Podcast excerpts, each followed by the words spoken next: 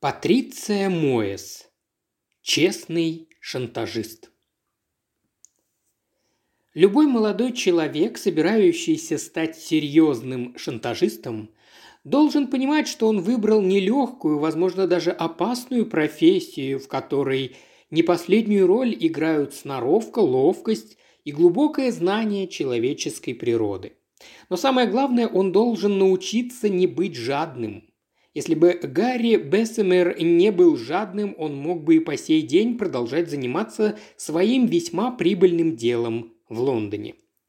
Гарри пришел в эту профессию обычным, можно даже сказать, классическим путем. Его родители, простые люди из низов среднего класса, жившие на севере Англии, обрадовались и почувствовали нечто вроде гордости, когда Гарри после окончания школы Учился он более или менее успешно, но звезд с неба не хватал. Заявил, что собирается ехать в Лондон. Это доказывало, что парень храбр и независим. Родители обрадовались еще больше, когда он написал, что его приняли учеником в столичную полицию. Неплохое начало для мальчишки, сразу видно, из какого он теста. Быть ему главным инспектором, не меньше. Вообще-то годы, проведенные на службе в полиции, Гарри особого удовольствия не принесли. На его вкус работа была слишком тяжелой, а зарплата слишком маленькой. Но она дала ему неоценимый опыт и навыки, благодаря чему, уволившись из полиции, он без труда сумел устроиться сыщиком в уважаемое детективное агентство. Поначалу он стаптывал себе ноги, занимаясь скучными делами о разводах. Те дни по британскому законодательству для расторжения брака требовались, так сказать, самые грязные доказательства, которые мог добыть только наемный детектив.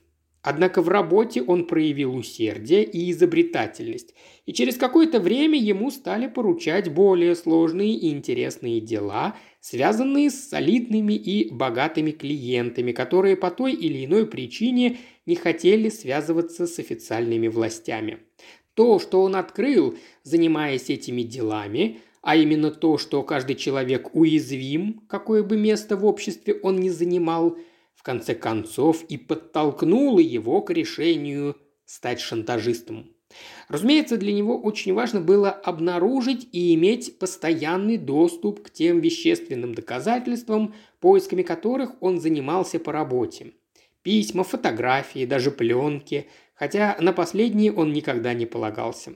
Начальству он сообщал, что поиски улик результатов не дали, клиент мог после этого успокоиться, решив, что порочащий его документ более не существует, но мог и обратиться к другим частным детективам, и в таком случае было жизненно необходимо сделать так, чтобы и они ничего не нашли.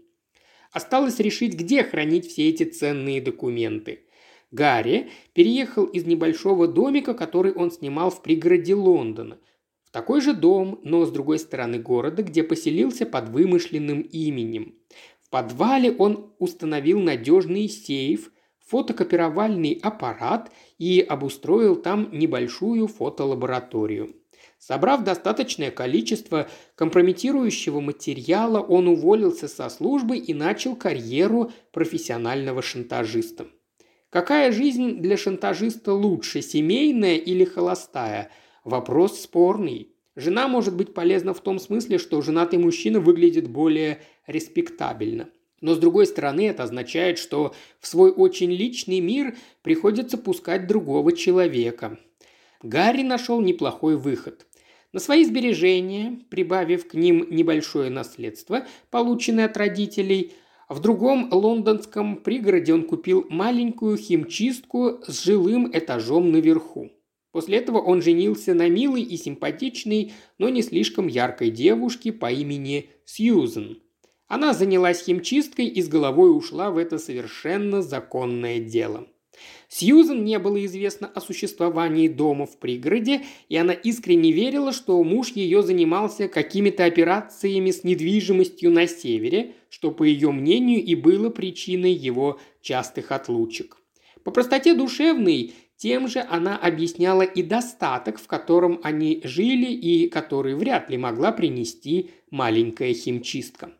Гарри прекрасно знал, что в работе шантажиста одной из самых больших трудностей является, собственно, процесс получения денег от шантажируемого, который должен проходить без непосредственного контакта шантажиста и его жертвы, и, разумеется, без каких бы то ни было записей и вне банковской системы.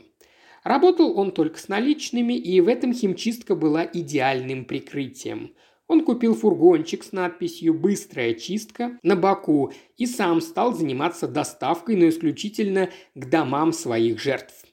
Выдавая себя за простого водителя, работающего на быструю чистку, каждому из своих подопечных он представлялся новым именем. Система получения денег была проста – Гарри раз в неделю или две заезжал к жертвам, забирал в чистку что-то из вещей, а когда привозил обратно действительно вычищенную одежду, его неизменно ждал пакет с чеком за услуги химчистки, в котором лежала требуемая сумма наличными.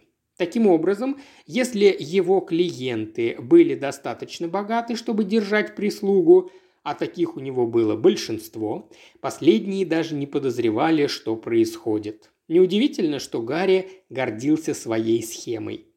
Несколько лет все шло гладко. Потом Гарри стала тревожить растущая вседозволенность современного лондонского общества. Вскоре он понял, что многочисленные актеры и актрисы, люди богатые, были для него клиентами совершенно бесперспективными – они бы просто рассмеялись ему в лицо, а свою скандальную историю продали бы какой-нибудь газете за большие деньги. Даже аристократию охватило непозволительное, по строгим меркам Гарри, безразличие к своим порокам. Теперь получить от них практическую пользу можно было лишь в том случае, если они каким-то образом были тесно связаны с королевским семейством – Неплательщики налогов все еще представляли интерес, но, к сожалению, служба внутренних государственных налогов уже научилась сама успешно вылавливать правонарушителей. Гомосексуальность перестала быть преступлением, и знаменитости подталкивали друг друга к публичному признанию своей нетрадиционности. Чуть ли не единственным направлением остались политики и дипломаты. Короче говоря, все это в купе с инфляцией привело к тому, что жизнь честного шантажиста с каждым днем становилась все тяжелее и тяжелее. Одним из лучших клиентов Гарри, который никогда его не подводил, был достопочтенный мистер... Впрочем, пусть лучше он зовется Икс. Мистер Икс был членом парламента, заместителем министра и в высшей степени уважаемым человеком. Он был женат на аристократке и ходил в непримиримых противниках Временной Ирландской республиканской армии. Гарри раздобыл отличные доказательства, фотографии и письма того, что мистер Икс находился в гомосексуальной связи с молодым ирландцем, для которого снимал скромную квартиру в Восточном Лондоне на окраине Ислингтона, подальше от своего роскошного кенсингтонского особняка в западном Лондоне. Более того, молодой ирландец подозревался в незаконных связях с ольстерскими террористами. С точки зрения Гарри это был идеальный расклад. И даже более того, между Гарри и мистером Иксом со временем установилось полное доверие, если не сказать дружба – в уплату за свободу действий Гарри требовал вполне разумную цену и никогда не повышал ее. К тому же он взял за право лично следить, чтобы одежда мистера и миссис Икс была вычищена и выглажена по лучшему разряду. Их связь могла бы длиться очень долго, если бы Гарри не стал жадным. Вся беда в том, что за одну неделю Гарри потерял двух постоянных клиентов. Одним из них был знаменитый писатель, автор крутых мужских романов, который неожиданно выступил в печати с подробностями своей любовной связи с каким-то рядовым морской пехоты. Это удвоило продажи его книг и лишило всякой ценности, имеющуюся у Гарри, компрометирующую фотографию. Вторым был член парламента. Случай с неуплатой налогов, который остался незамеченным властями, но не Гарри. Он взорвался, открывая одно из заминированных писем, которые ирландские террористы разослали политикам, не согласным с их взглядами. Этот двойной удар по финансовому положению Гарри заставил его пойти на решительный шаг. Он послал письмо достопочтенному мистеру Икс в палату общин, оформив его так, будто его автором был кто-то из избирателей мистера Икс. В письме содержалось требование о немедленной встрече с парламентарием для разговора о коммунальных и государственных налогах в его избирательном округе. Каждый британский избиратель имел право обсудить со своим депутатом эти вопросы, и в здании парламента были даже предусмотрены отдельные комнаты для таких бесед. Таким образом, Гарри впервые встречался лично с мистером Икс, и, конечно же, он подписал письмо тем именем, под которым его знал мистер Икс. Вскоре Гарри получил письмо от секретаря мистера Икс, в котором ему сообщалось о том, что встреча назначена на следующую неделю. Достопочтенный мистер Икс был совсем не дурак. Он сразу понял, что его ждет, и не ошибся. В тиши переговорной комнаты Гарри прямо заявил ему, что счета за чистку одежды, получаемые им каждые две недели, будут утроены, начиная со следующего раза, то есть с конца этой недели. Мистер Икс улыбнулся своей обычной улыбкой. Он согласился с Гарри, что при нынешней инфляции увеличение было вынужденной мерой. Но Гарри это сразу насторожило. Он почувствовал, что оказался на тонком льду, который может в любой миг под ним провалиться. Ведь, собираясь навстречу, он ожидал от своего клиента хотя бы какого-то сопротивления. «Тут только одна заковыка», – продолжил мистер Икс. «Банки сегодня уже закрыты, а я завтра с утра улетаю в Бельгию на конференцию НАТО. Вы примете чек?» «Вы знаете мои условия», – ответил Гарри, почуяв неладное. «Только наличные». «Что ж», – мистер Икс вздохнул, – «я не вижу способа выйти из этой ситуации, если вы согласитесь подождать до следующего месяца». «Вы слышали, что я сказал?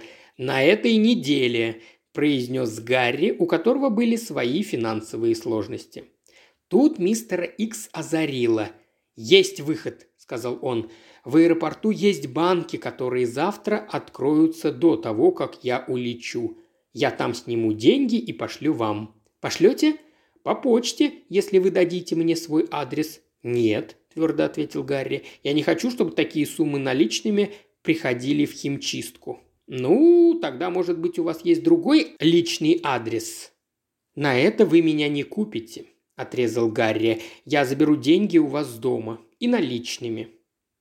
Что же вы, Гарри? обиженным голосом произнес мистер Икс. Разве вы не видите, что я пытаюсь помочь вам? В конце концов, мы же доверяем друг другу, не так ли?»